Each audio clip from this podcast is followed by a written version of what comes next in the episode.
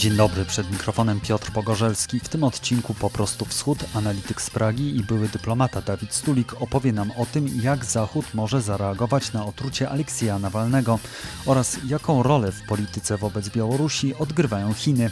Wraz z wicemarszałkiem Senatu Bogdanem Borusewiczem porównamy sytuację białoruskich robotników protestujących przeciwko rządom Aleksandra Łukaszenki z protestami w osiemdziesiątym roku i powstaniem Solidarności, a na koniec rozmowa z Albertem Jawłowskim, autorem książki Miasto Biesów. Zanim zaczniemy, chciałem serdecznie podziękować wszystkim, którzy mnie wspierają w serwisie zrzutka kropka pe el. Zachęcam do wpłat.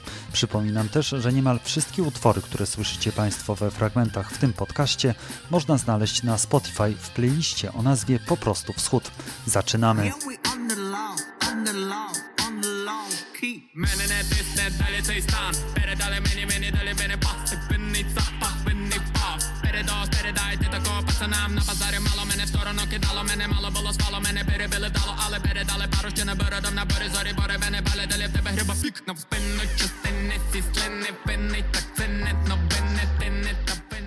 W tym tygodniu mieliśmy oświadczenie Angeli Merkel dotyczące opozycjonista Aleksieja Nawalnego.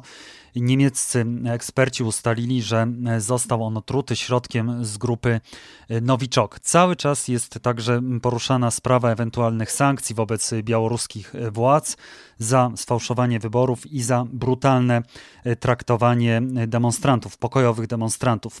Łączymy się z Pragą, gdzie jest analityk think tanku Europejskiej Wartości i były dyplomata unijny w Kijowie Dawid Stulik. Dzień dobry. Dzień dobry. Jest dość duża dyskusja obecnie w Unii Europejskiej na temat tego, jakie powinny być sankcje nałożone na Rosję w związku z otruciem Nawalnego. Czy Pana zdaniem rzeczywiście jest możliwe, że one będą tak radykalne, jak na przykład wycofanie się Niemiec z budowy Nord Stream dwa? Moim zdaniem nie dojdzie do tego, żeby Unia Europejska nałożyła sankcje na budownictwo albo zakończenie budownictwa gazociągu Nord Stream dwa. A tutaj wchodzą w grę następujące możliwości. Pierwsza możliwość, że Unia Europejska, tak jak już wezwała Rosję do przeprowadzenia porządnego śledztwa, to w takim wypadku, jeżeli to śledztwo ustali pewnych winowajców, to w takim razie Unia Europejska zastosuje osobiste, personalne sankcje wobec tych osób, które będą niby winne w otruciu pana Nawalnego. To jest pierwsza możliwość. Druga możliwość, która mi się wydaje też jest bardziej prawda, że to śledztwo nie zostanie oczywiście zrobione należnie i w takim razie Unia Europejska, która nie będzie zadowolona z wyników tego śledztwa, może potem nałożyć sankcje wobec osób, o których Unia będzie przekonana, że mają jakiś stosunek do samego otrucia albo do tego faktu, że to śledztwo zostało zawalone i że zostało zrobione nieporządnie. I to będą raczej sankcje, jak powiedziałem, osobiste wobec konkretnych osób. No i Unia Europejska jakby nie ma takiej jakby praktyki albo takiego podejścia, żeby e, sankcje nakładać na duże projekty infrastrukturalne w sferze energetyki. Nawet jak już są sankcje, powiedzmy, wobec konkretnych firm, to te firmy muszą mieć jakiś związek ze samą sprawą, ze względu na którą są te sankcje nakładane. Na przykład aneksja Krymu, jak była zrobiona, to nałożono sankcje na firmy, na banki, które na przykład częściowo finansowały tą aneksję. Więc tutaj Nord Stream dwa, Gazprom, jak takie, takie firmy nie mają pośredniego albo bezpośredniego związku z otruciem Aleksieja Nawalnego. No a czy nie będzie jakiejś takiej dyskusji ponownej na temat tego, jak współpracować z Rosją w obliczu właśnie takich wydarzeń? Jak mieliśmy sprawę z Skripala, tam przynajmniej odwoływano dyplomatów, cała Unia Europejska właściwie solidarnie odwołała ponad stu dyplomatów, ale chyba także powinna się powtórzyć taka właśnie dyskusja o tym, jak powinniśmy współpracować z Rosją. Te dyskusje już się zaczęły i to z inicjatywy właśnie rządu niemieckiego, bo rząd niemiecki już wezwał kraje unijne do pewnych konsultacji, do rozważania różnych wariantów reakcji na ten fakt otrucia Nawalnego. Tu jest właśnie też bardzo ciekawa taka rzecz, że to otrucie to powiedzmy jest taka jakby ostatnia kropla, kropla w szeregu takich spraw związanych z Rosją. To były na przykład ataki hakerskie na, w różnych krajach członkowskich Unii, na instytucje publiczne, albo ostatnio prawie co tydzień czytamy wiadomości o tym, że w pewnym kraju Unii Europejskiej został schwytany kolejny, następny dyplomata rosyjski, jaki jaki został oskarżony o szpiegostwo. Więc tutaj nam się nagromadziło kilka takich właśnie spraw albo wrogich działań z, z, ze strony Rosji. I właśnie ta sprawa z Nawalnym, który jest bardzo znany na Zachodzie, który jest uważany za taką najbardziej widoczną figurę opozycyjną, to po prostu mogła być ta ostatnia kropla. Plus fakt, że został wywieziony do Niemiec i plus fakt, że pani kanclerz Merkel e, żywi takie, żywi takie osobiste sympatie wobec Aleksieja Nawalnego, właśnie spowodowały to, że to cierpienie na stronie Unii Europejskiej i tutaj szczególnie Niemiec już, już się wyczerpało. I ja myślę, że pod, właśnie pod taką dyrygowaniem Niemiec taka dyskusja na poziomie europejskim, co dalej robić z Rosją, która się zachowuje w sposób niecywilizacyjny, co dalej z tą Rosją robić. Więc myślę, że w najbliższych nie dniach, ale raczej tygodniach usłyszymy różne propozycje, jak Unia ma reagować właśnie na pewne zachowywanie Rosji, nie tylko w związku z odczuciem pana Nawalnego, ale też w związku na przykład z udziałem Rosji w różnych konfliktach międzynarodowych, na przykład na Ukrainie, czy to w Syrii, czy to w Libii. Ale Rosja chyba teraz się może przydać jako pośrednik w rozmowach z Łukaszenką. Czy ona nie jest tutaj potrzebna? Oj, nie, nie, nie, to właśnie Unia nie jest potrzebna, a więc połóżmy sobie rękę na serce. Rosja trzyma wszystkie asy w ręku, ma najlepsze karty rozdane i praktycznie każdy scenariusz roz, rozwoju wydarzeń na Białorusi gra właśnie na korzyść Rosji.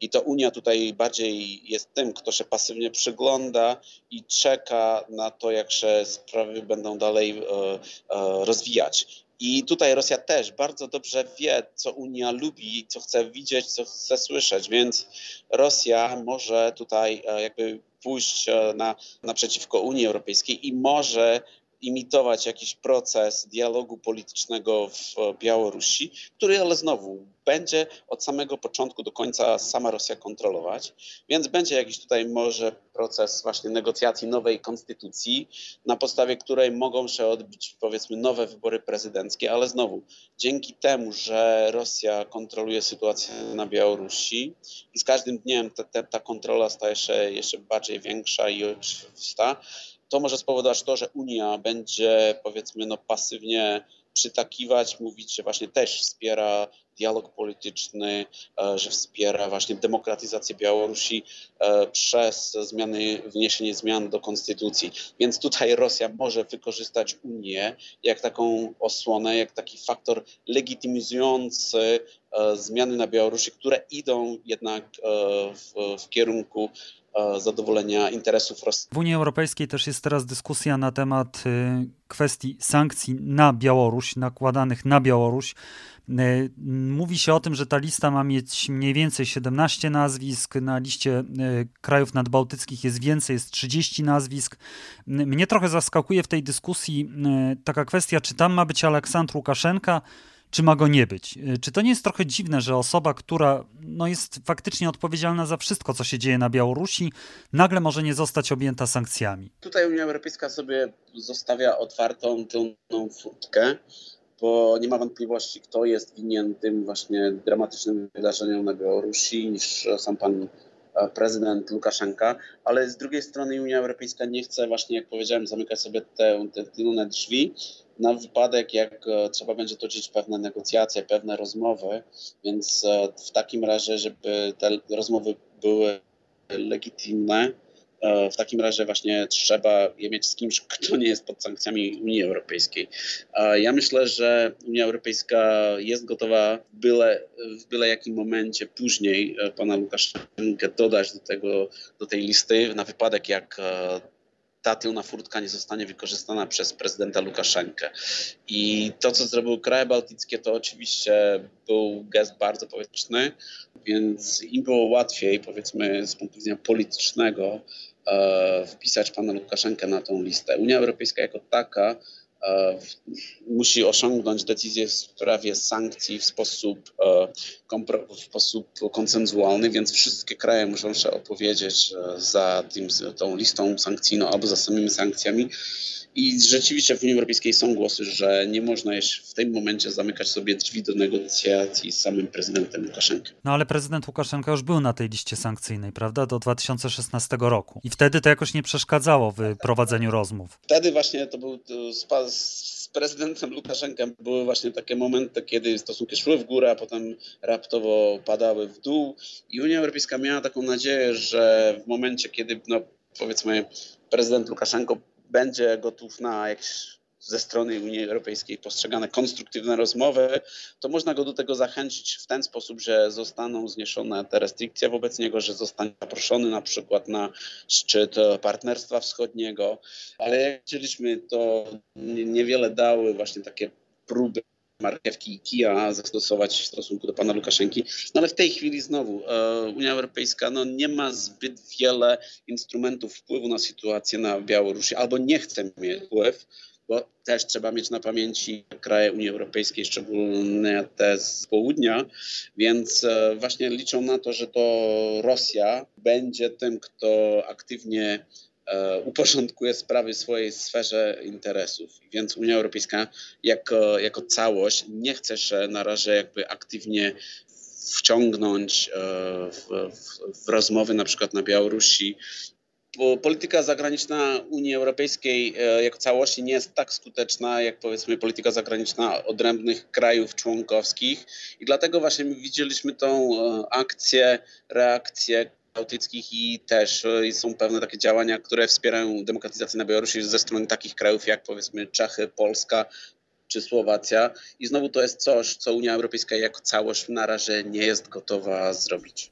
Ale są też inni gracze, tacy jak Stany Zjednoczone czy Chiny. Jaką oni, jaką oni odgrywają rolę właśnie w kwestii białoruskiej? Ja myślę, że właśnie bardzo ważne są Chiny, bo to jest kraj, na który stawiał od pewnego czasu sam Łukaszenka i stawiał dlatego, żeby właśnie przez wpływy chińskie wybalansować swoje stosunki, jak to z Rosją, tak z Unią Europejską. Łukaszenka przez wiele lat wpuszczał Chińczyków do Białorusi, zakładał z nimi wiele wspólnych spółek, joint ventures, zrobił z Białorusi taki węzeł kolejowy, przez który właśnie idą dostawy kolejowe z Chin do krajów Unii Europejskiej. Otrzymywał też pewne kredyty stabilizacyjne od chińskich państwowych banków i to zawsze robił w momencie, kiedy miał zepsute stosunki albo z Rosją, albo z Unią Europejską. Więc Chiny rzeczywiście bardzo, bardzo, bardzo pozytywnie na to zareagowały, bo co potrzebują Chińczycy? Chińczycy potrzebują stabilność, przewidywalność rozwoju sytuacji na kilka lat do przodu i w momencie, kiedy jedna osoba jest im coś takiego zapewnić w ramach jednego kraju europejskiego, oczywiście pójdą na taki, taki jakby krok, żeby z tego kraju zrobić sobie dalej taką bazę nad, dalszego postępu w regionie, umacniania swoich wpływów w regionie. Więc Chiny w tej chwili, powiedziałbym, są nawet w gorszej sytuacji niż Unia Europejska, bo nie wiedzą dokładnie, jak w danej sytuacji reagować. Kulturalnie, powiedzmy, i politycznie nie mają takich doświadczeń z krajami europejskimi, w których dochodzi do takich ruchów demokratyzacyjnych. Mają własne niestety doświadczenia negatywne z osiemdziesiątego dziewiątego roku, ale nie wiedzą, jak się podłączyć albo włączyć w dyskusje, negocjacje, do których w tej chwili dochodzi w Białorusi. I tutaj wygląda wszystko na to, że e, krajem, który jest najbardziej, e, e, który najbardziej może e, obronić ich interesy ekonomiczne, finansowe i inwestycyjne, jest Rosja. Więc ja myślę, że Chińczycy, Chiny teraz e, w tym momencie na Białorusi będą wspierać wszystko to, co robi Rosja, bo Rosja może im właśnie zapewnić kontynuację takiej stabilności, e, przewidywalności rozwoju sytuacji. I Stany Zjednoczone.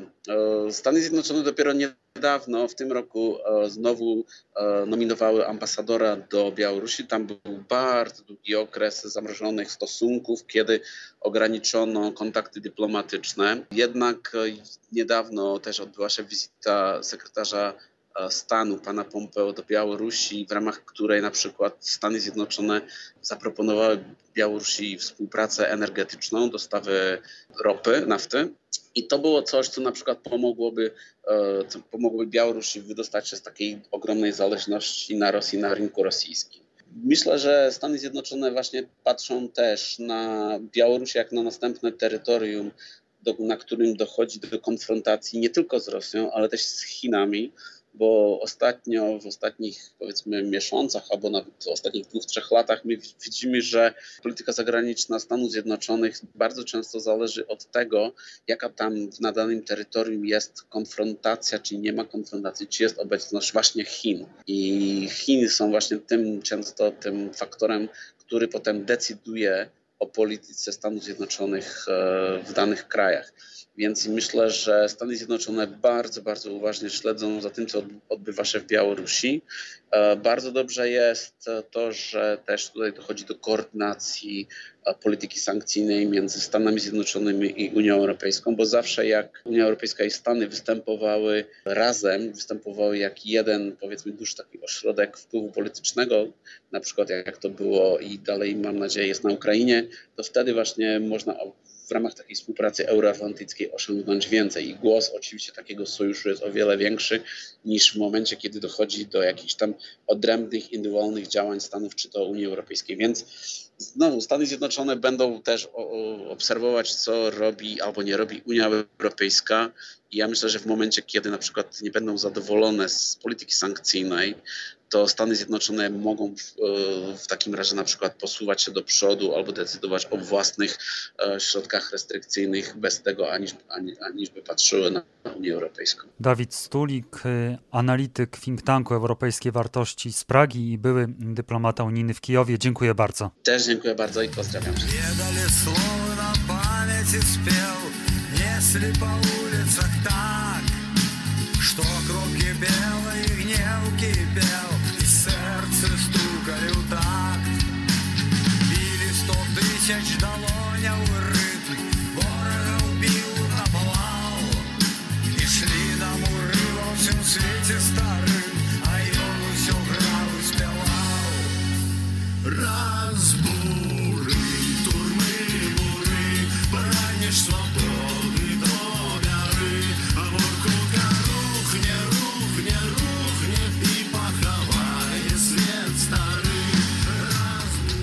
W tym tygodniu obchodziliśmy czterdziestą rocznicę podpisania porozumień sierpniowych i utworzenia Solidarności.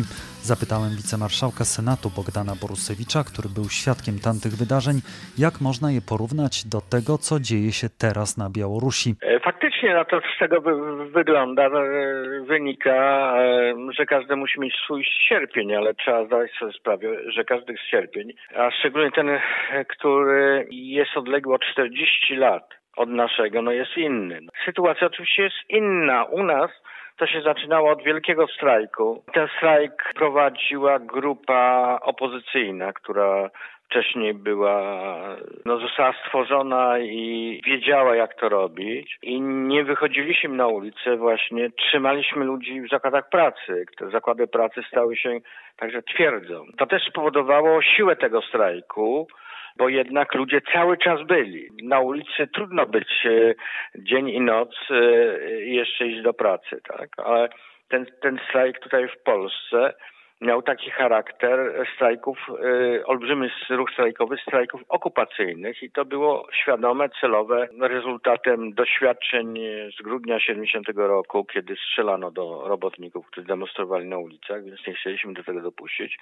A oprócz tego, siedząc w zakładzie, kontrolowaliśmy sytuację. Nikogo nie można, prokuratura nie mogła wezwać, przesłuchać, bezpieka nie mogła straszyć. No bo jeżeli prokuratora kogoś chciała, chciałaby przesłuchać, to byśmy ją zaprosili do środka, a musiałaby wejść do środka strajkującego zakładu, więc to zabezpieczało kierownictwo zakładu i czuliśmy się bezpiecznie przed, przed atakiem, przed aresztowaniem, bo żeby aresztować, to trzeba było zdobyć taki zakład. I to robiliśmy od samego początku i ten ruch w sierpniu, on był nabudowany na tych strajkujących zakładach, które były twierdzami. W związku z tym one miały inny charakter. Na Białorusi masowe, są masowe demonstracje, ludzie wychodzą na ulicy.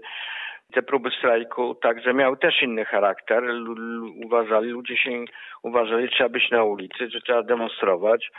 No i w związku z tym ten, te, te, te protesty mają in, inny charakter, charakter protestów ulicznych, ale, ale pokojowych. To jest istotne, że pokojowych, ale oczywiście łatwiej według mnie takie protesty uliczne spacyfikować. Jak ludzie już wracają do domu, no to następuje straszenie, rozmowy, przesłuchiwania i to tych liderów. Także na Białorusi bardzo trudno wyłonić się liderom, bo władza do tego nie dopuszcza, ale działa na swoją niekorzyść, dlatego że jeżeli by chciała się z kimś porozumieć, no to trzeba rozmawiać z liderami.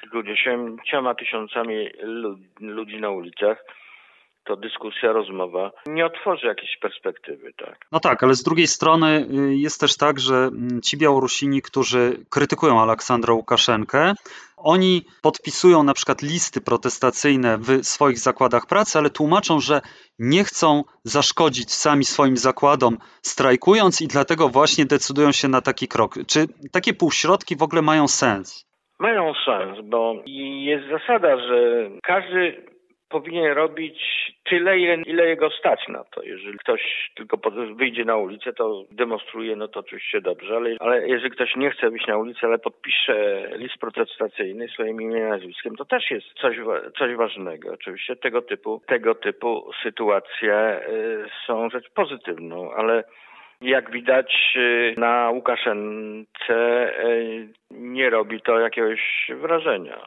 Z jednej strony nie robi wrażenia, albo on pokazuje, że to nie robi na niego wrażenia, bo to bieganie z, z, kałasz, z kałachem pokazuje, też pokazuje, że on jest w jakiejś takiej strasznej psychicznej sytuacji, jak, no, bo zachowuje się jakiś, jakiś dyktator z Ameryki Południowej raczej, a nie, a nie, a nie, a nie Europy. Człowiek z Europy, ale też przedłużanie, to nie, nie można nieskończenie przedłużać, nie da się przedłużać tych protestów nieskończenie, tak, w czasie. Władze z kolei z drugiej strony nie mogą w, nie, w nieskończoność walczyć z tymi protestami, bo one jednak z nimi walczą, prawda? A to kosztuje. No tak, ale no oczywiście, no, to, to kosztuje, dlatego yy, wie pan, no my strajkowaliśmy, zatrzymaliśmy zakłady czterdzieści lat wcześniej i w ogóle się nie, nie oglądaliśmy na, na, na, na tego typu, typu argumenty, że tutaj kosztuje, że to niszczymy gospodarkę, no bo zła władza, e, dyktatorska władza niszczy bardziej gospodarkę i wpływa negatywnie na losy ludzi bardziej niż,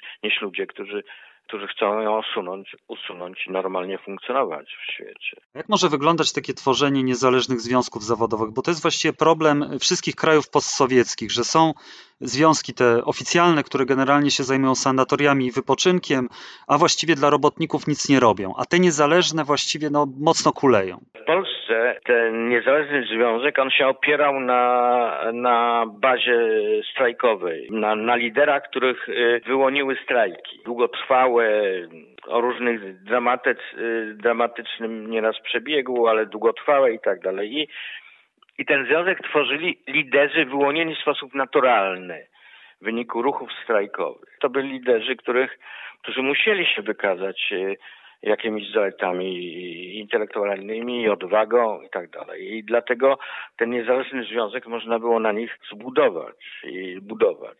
Ci ludzie też, jeżeli się nie znali wcześniej, tak jak moja grupa tu w Gdańsku, to, to oni się poznawali w trakcie strajku. I to było naturalne wyłanianie liderów. I dlatego taki związek bardzo twardy, mocny i można było powołać w Polsce. Nie bardzo wiem, jak, jak, jak, jak liderów można powołać w takich ruchach ulicznych. Nie bardzo wiem, ale bardzo, ale możliwe, że, że oni się wyłonią. Tylko, wie pan, jak się idzie, przez parę godzin się demonstruje, a potem się idzie do domu, no to też trudno jak, o jakieś trwałe więzi. No. Trudno trwałe, trwałe więzi. Może z czasem, jak te demonstracje będą, będą trwały, to te trwałe więzi, więzi między przyszłymi liderami zostaną, utworzą się. Trzeba w tym kierunku działać. I inteligencja musi być także z robotnikami. To musi, musi, musi wspierać te zakłady, które strajkują. To jest jasne. Wchodzić do tych zakładów. No tak, tylko jak wejść do zakładu, jeśli tuż przed nim stoi OMON, który po prostu pałuje nawet najmniejsze zgromadzenie? No wie pan, jeżeli nie ma strajku, jeżeli nie ma strajku, strajku kooperacyjnego, to w ogóle nie ma sensu wchodzić, no bo strajk się, strajk się kończy zakończeniem czasu pracy i, i tych, którzy weszli z zewnątrz, to wyniosą. No. W sytuacji, kiedy po tym pierwszym uderzeniu strajkowym te zakłady nie zostały zajęte, ludzie nie zostali w zakładach, no to, no to teraz jest powtórzyć, yy, czy zorganizować coś yy, znacznie trudniej. A na ile znaczenie mogą mieć takie inicjatywy jak Fundusz Solidarności, który został utworzony na Białorusi, gdzie ludzie zbierają pieniądze dla robotników, którzy ewentualnie mogą stracić pracę w wyniku strajku? No to jest, ma olbrzymie, oczywiście, ma, ma olbrzymie znaczenie taki fundusz i, i realna pomoc, bo ona odpowiada na pytanie, co będzie, jak mnie aresztują. I to jest też tworzenie sieci, no, sieci takiej samopomocy. To ma znaczenie moralne i, i organizacyjne. Ale to nie jest pierwszorzędna sprawa. No, pierwszorzędna to, to, to, to jest to, co się dzieje na ulicach. Tak. No i w zakładach pracy. Ja, ja wiem, co się dzieje na ulicach, ale nie wiem, co się dzieje w tych zakładach pracy. Ono może stać, ale jeżeli ludzie podejdą z zewnątrz i, i wyjdą z zakładu na zewnątrz i poproszą, żeby się usunęli, to, to tego typu sugestia może być przyjęta. Jak z dwóch stron stoją ludzie.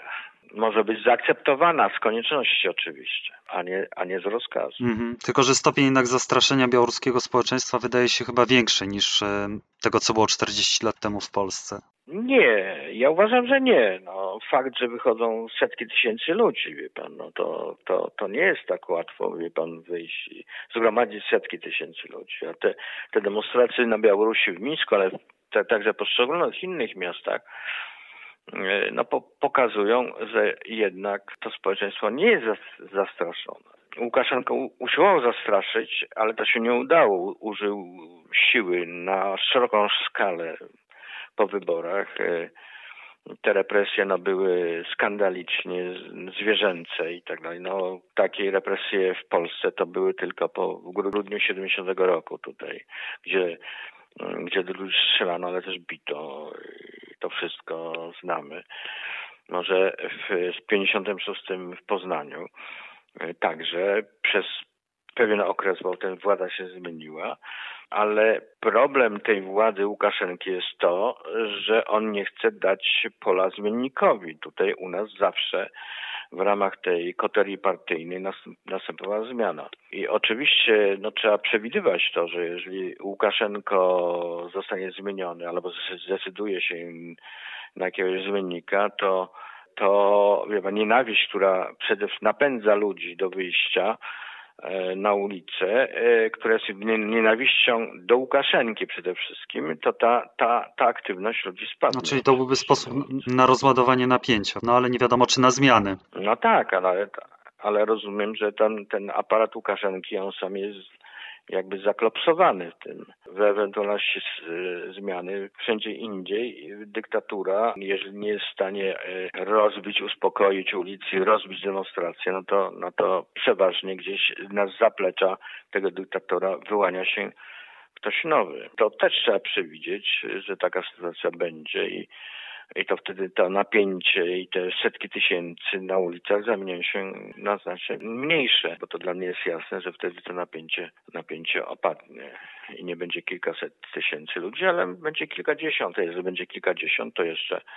to jeszcze oczywiście to jest sytuacja dobra do dalszych zmian. No tak, ale na razie nic nie zapowiada, żeby Aleksandr Łukaszenka rezygnował ze swojego stanowiska i miał zamiar odejść. Panie marszałku, dziękuję bardzo.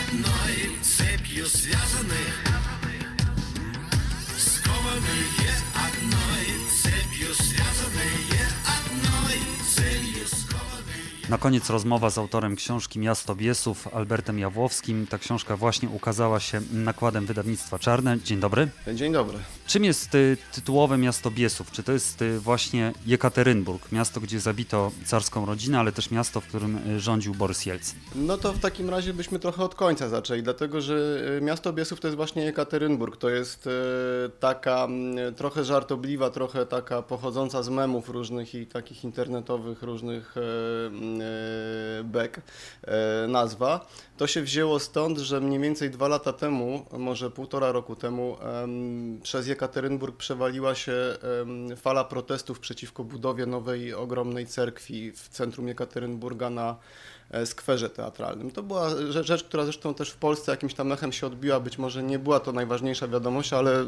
trochę o tym w Polsce też pisano.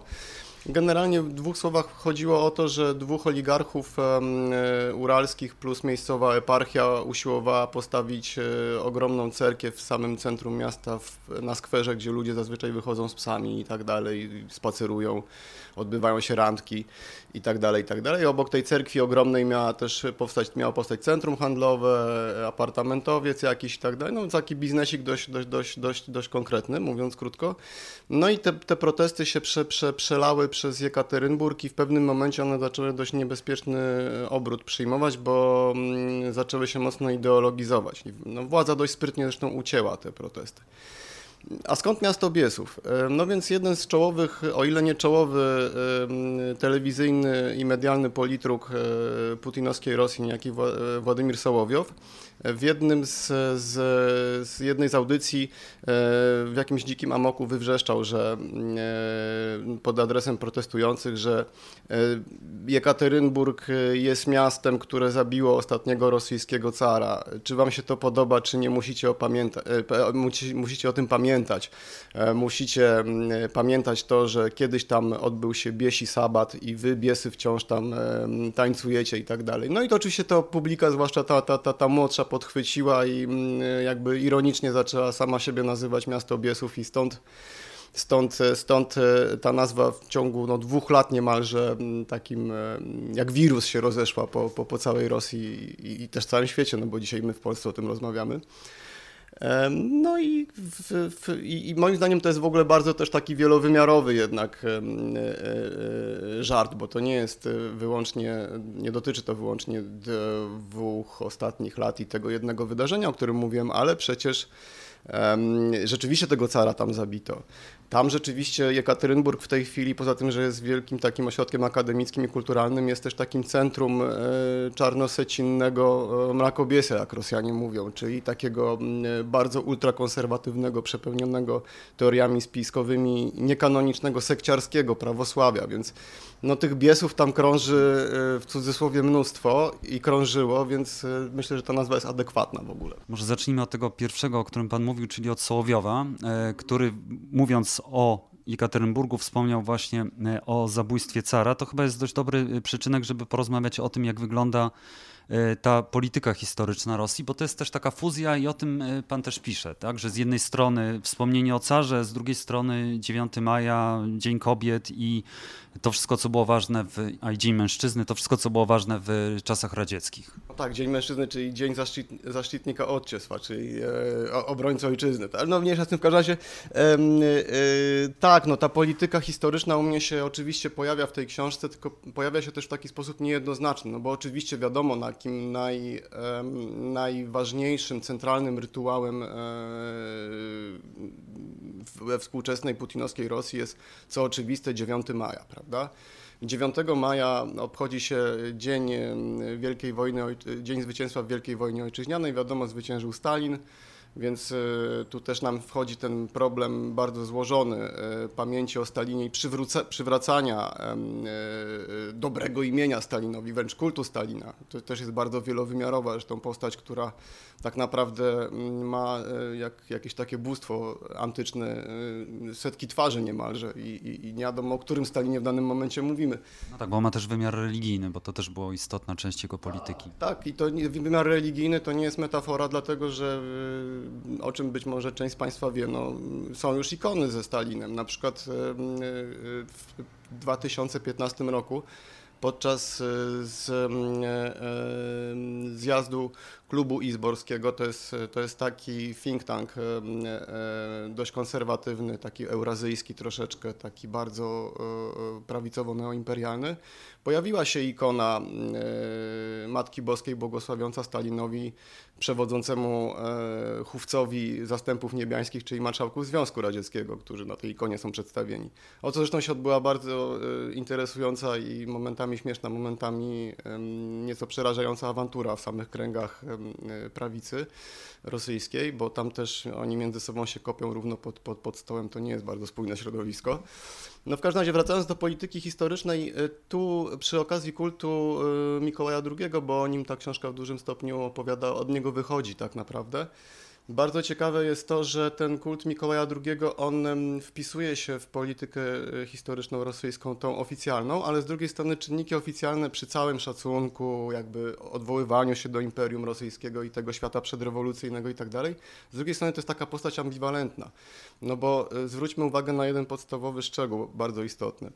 Kto um, zamordował um, w lipcu osiemnastego roku Mikołaja drugiego? No, średniej rangi czekista.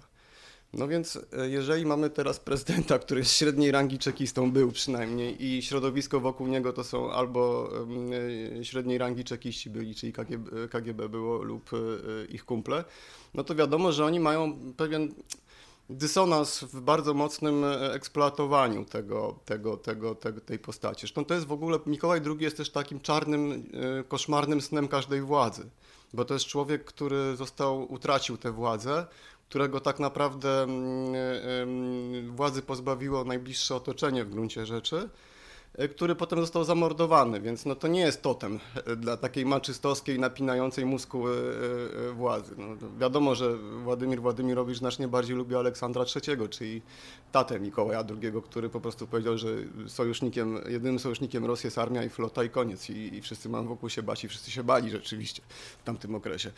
No więc tu można ten, ten, ten wątek rozwijać i to, jeśli chodzi o politykę historyczną, to myślę, że przykład pamięci o Mikołaju drugiego i tego, co się dzieje wokół, jest bardzo ciekawy, bo to jest bardzo niejednoznaczne wbrew pozorom. A tam jest jeszcze inna postać, która też właściwie jest chyba niejednoznacznie oceniana, przynajmniej w Rosji, czyli Borys Jelcyn. Pan tam odwiedził Muzeum Borysa Jelcyna, czy też Centrum.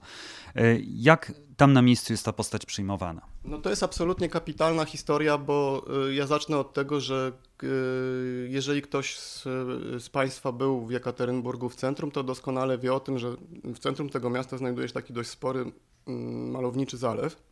Po jednej stronie tego zalewu stoi cerkiew na krwi, czyli monumentalna cerkiew, którą zbudowano stosunkowo niedawno na fundamentach domu Ipatiewów, gdzie dokonano mordu na Mikołaju drugiego. I to jest takie centrum właśnie tego takiego ultrakonserwatywnego, czarnosecinnego, nacjonalistycznego prawosławia. A po drugiej stronie tego zalewu, w zasadzie w takiej no, zasięgu wzroku, jest centrum imienia Borysa Jelcyna, które skupia w sobie taki cały, cały wachlarz symboli, opowieści mitycznych, jakichś takich, tam taki filmik się wyświetla, dziesięciominutowy, który w zasadzie jest odwróceniem zupełnie takiej imperialnej historii Rosji, który tak naprawdę, jak się głębiej temu przyjrzeć, jest taką, takim, takim symbolicznym miejscem, który, mówiąc kolokwialnie, klepnęli sobie systemowi liberałowie.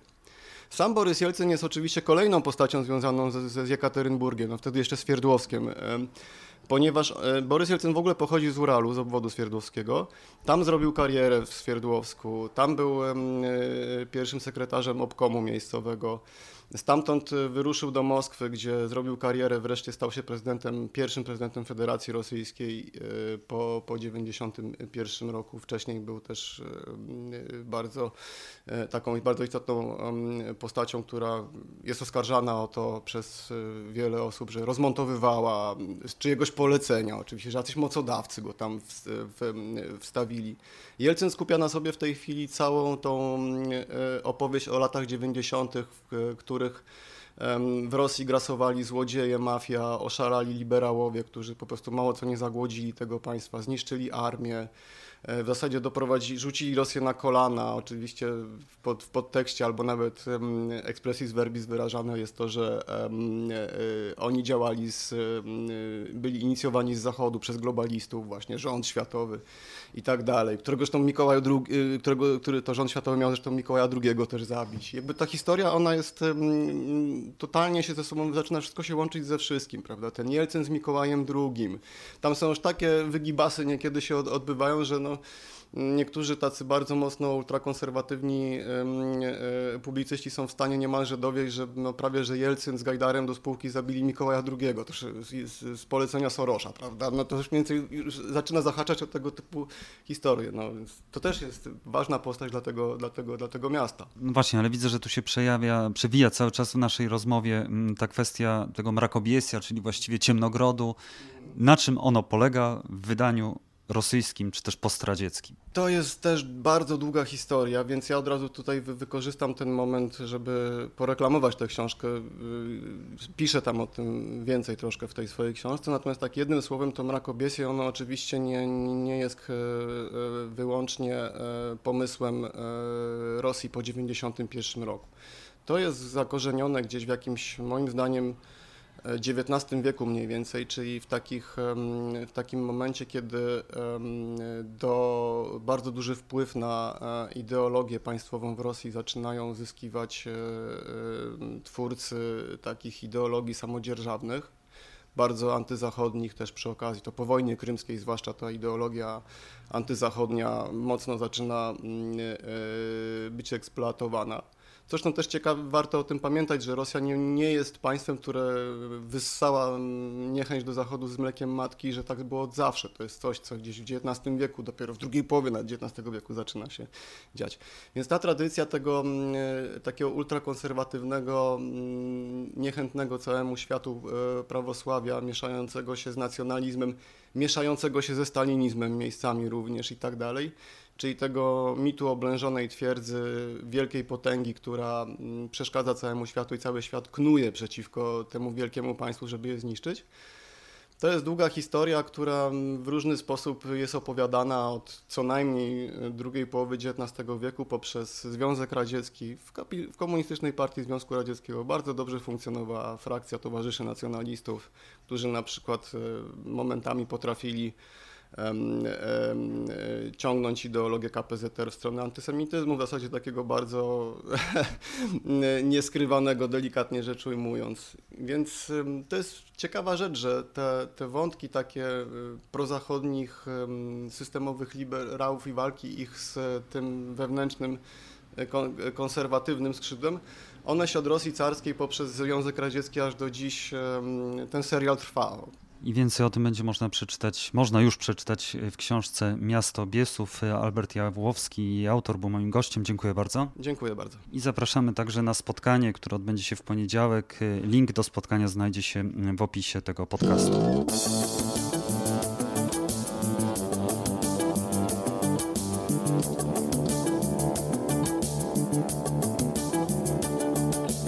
To już wszystko w tym wydaniu podcastu Po prostu Wschód. Jeszcze raz serdecznie dziękuję wszystkim za wpłaty w serwisie zrzutka kropka pe el. Zachęcam także innych, którym podoba się podcast, do wsparcia. Można to zrobić klikając bezpośrednio na link, który znajduje się w opisie tego podcastu, albo wpisując w serwisie zrzutka kropka pe el Po prostu Wschód. Przypominam też, że wszystkie utwory, które słyszycie Państwo we fragmentach w tym podcaście, można znaleźć na Spotify w playliście o nazwie Po prostu Wschód. Do usłyszenia za tydzień. Żegna się z Państwem Piotr Pogorzelski.